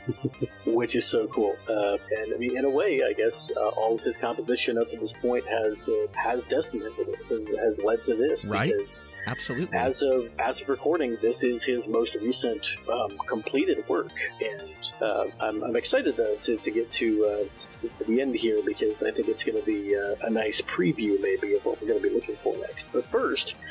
The second block is uh, the aforementioned Revenge of Shinobi, uh, Stage One, or the Shinobi, and you can definitely tell this this is a um, maybe the most primitive sounding track on the episode, which is weird because it's not the oldest, but it was his first foray into uh, Sega FM composition. yeah, he mentioned Revenge of. Shinobi earlier in one of his answers. Yes. He did, yeah.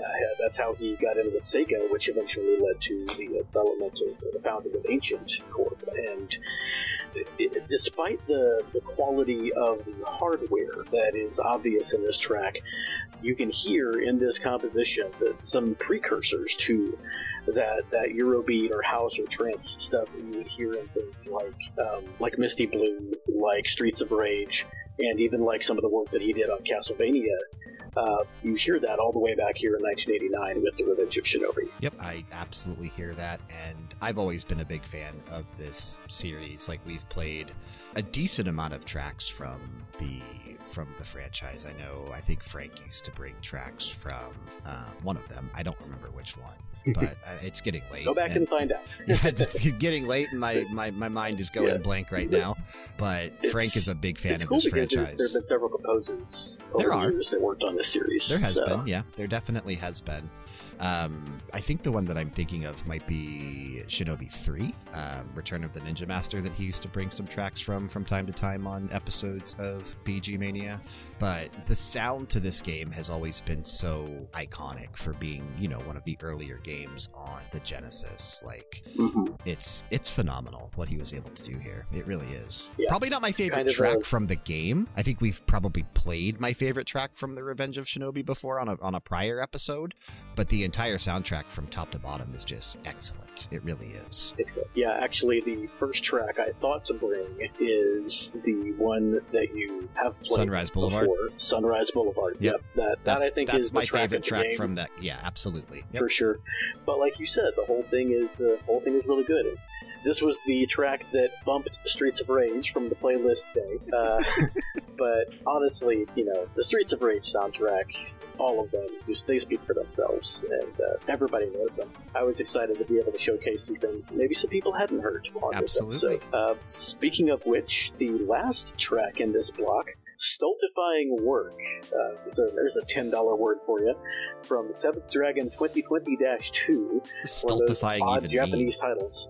Tending to stifle Um, enthusiasm, initiative, or freedom of action. You learn so it's like here. uh, like office work. Yeah, it's, you- it's you learn things here. what it is.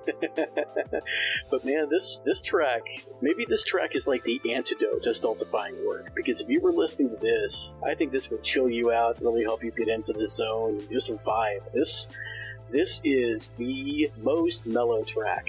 Uh, in spite of you know, in spite of blue and white, in spite of that North Wall track, hmm this is just pure, like, laid back, jazzy goodness. Yep, and it even has like, I mean, this is this was released. When did we say this was twenty 2013? thirteen? Yeah, twenty thirteen. This came out, um, which was also kind of around the time where like the the chill wave, synth wave, a lot of that Yeah. movement was starting to get really popular from you know people that were bringing that '80s sound back, and this just is Lo-fi is a and chill. Yeah. Yes, a like a perfect track that fits into that genre. It it really is chill, man. It, it is so mellow. It is a good track to fall asleep to as we get late in the night. Well, I think that we have established that Koshiro always has his finger on the pulse of uh, musical trends of the time, and is able to uh, sort of sort of make them his own. And this was just a like like you said, a really chill composition. Nice way to finish out the blocks and finish out this really special showcase, uh, part two showcase of, of Koshiro's work. Yeah, absolutely. I know neither one of us really have any experience with uh, Seventh Dragon 2020-2. Um, this game only did come out in Japan. What's cool, Hatsune Miku did appear in this game as a non-playable character, and uh, I, think that they said that basically like every vocal track that is featured in this game is, is technically supposed to be sung by Hatsune Miku, which, you know, I'm, I'm a big fan of her. I have a few t-shirts of, of with Hatsune Miku on them. I, I've always been a big fan of her as a Vocaloid. But um, the only game that I've played in the Seventh Dragon series is the one that did release here in North America back in 2016 on the 3DS, uh, 3DS Seventh Dragon 3 code VFD, which again is a dungeon crawler. So you know I wasn't like super enthralled by it by any means, but it was a fun game. And it was nice to finally get one of these games in English and in the States because, other than that, it was kind of locked to Japan. I feel like Koshiro has been attached to this series. Did, did he do that one as well? Seventh Dragon. Which one was? Seventh Dragon 3 Code VFD. No, he did. He did? did. He did work He on did that. He indeed. did Seventh work Dragon on that. Yep, VFD. I do see that. but did he do so he did Seventh Dragon 2020 and he did the original back in 2009 on the DS. So yeah, he's pretty much done all the work on this series. Yeah, he tends to. Looks like he does tend to stick with his uh, with his series for for the most part. Which when, when he's able to. was which- also developed by Imageepoch, who was the same studio that was behind Time and Eternity from earlier on in the show. okay. There you go. Very cool stuff. So he, uh, you know, he makes these connections in the industry, and he he holds on to it. I'd really like to see him come back and do some more work for for Sega. Uh, Shenmue 4. because I don't. Sega wasn't involved with um with Streets of Rage Four, were they? Um, I don't I know Way that Forward. he was. Yeah, that was when did Uh, Streets of Rage so he 4 was come involved. out? He did some work on Streets of Rage Four.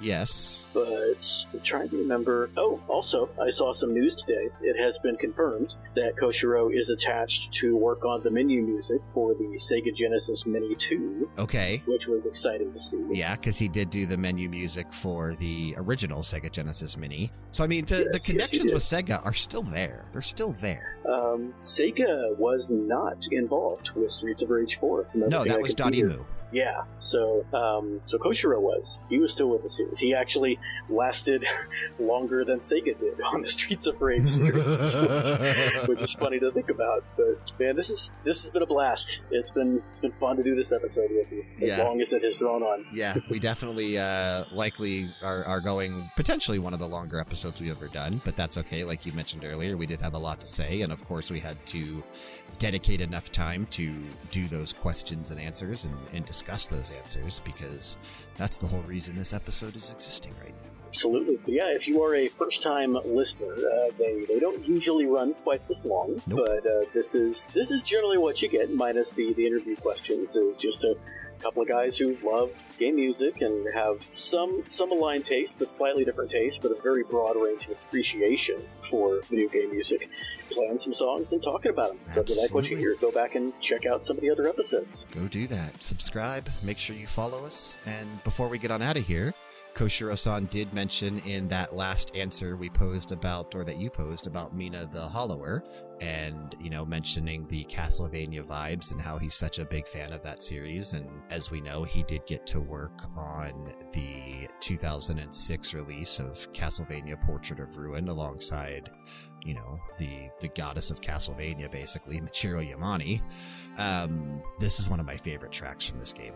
The Gears Go Awry from Portrait of Ruin. It's it's so classic. Castlevania, dude. Yeah, I almost had this in the playlist, and the way it starts out with that Baroque Castlevania sound. Yep. See, we brought another term that I used earlier that- back. Yep, absolutely. And then gets into that classic Koshiro Euro trance beat. It's the perfect way to close out the episode and and to possibly predict what we might hear in his work from Mina the Hollower. Yeah, tune in. Make sure you uh, make sure you keep an eye on Mina the the, the Hollower. It's going to be released at some point in 2023.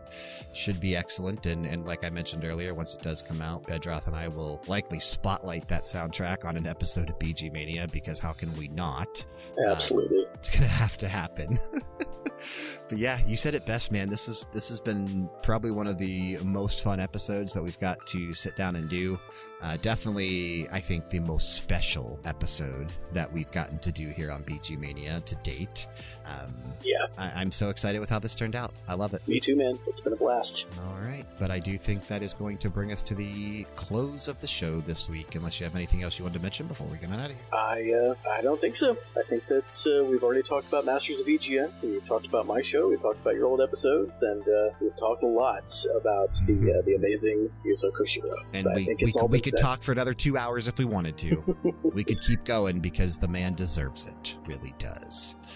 Absolutely. But we do want to thank you for sticking with us and listening to another episode of BG Mania, made possible, of course, by RPGera.com. If you like video game music and more importantly, you like us and you want to help grow the show, check the description box for ways you can do just that, including a link to join our Discord community. Click it, join it, and interact with us. Taking us out of this episode once again, we are going to be taking a listen to The Gears Go Awry from Castlevania Portrait of Ruin, released December 5th, 2006, and composed as everything was today. Once again, you heard him on the episode, Yuzo Koshiro. And Bedroth, one of the coolest things to come out of doing this interview in this episode, outside of the questions and answers themselves and getting to actually virtually talk to Koshiro san, but really one of the coolest things to come out of this is that we have a closing for the episode today from the man himself, Yuzo Koshiro, which, who knows? I might just end up using this as our closeout going forward because can't say it any better than this. Koshiro san, take it away. Keep the music playing and keep it loud.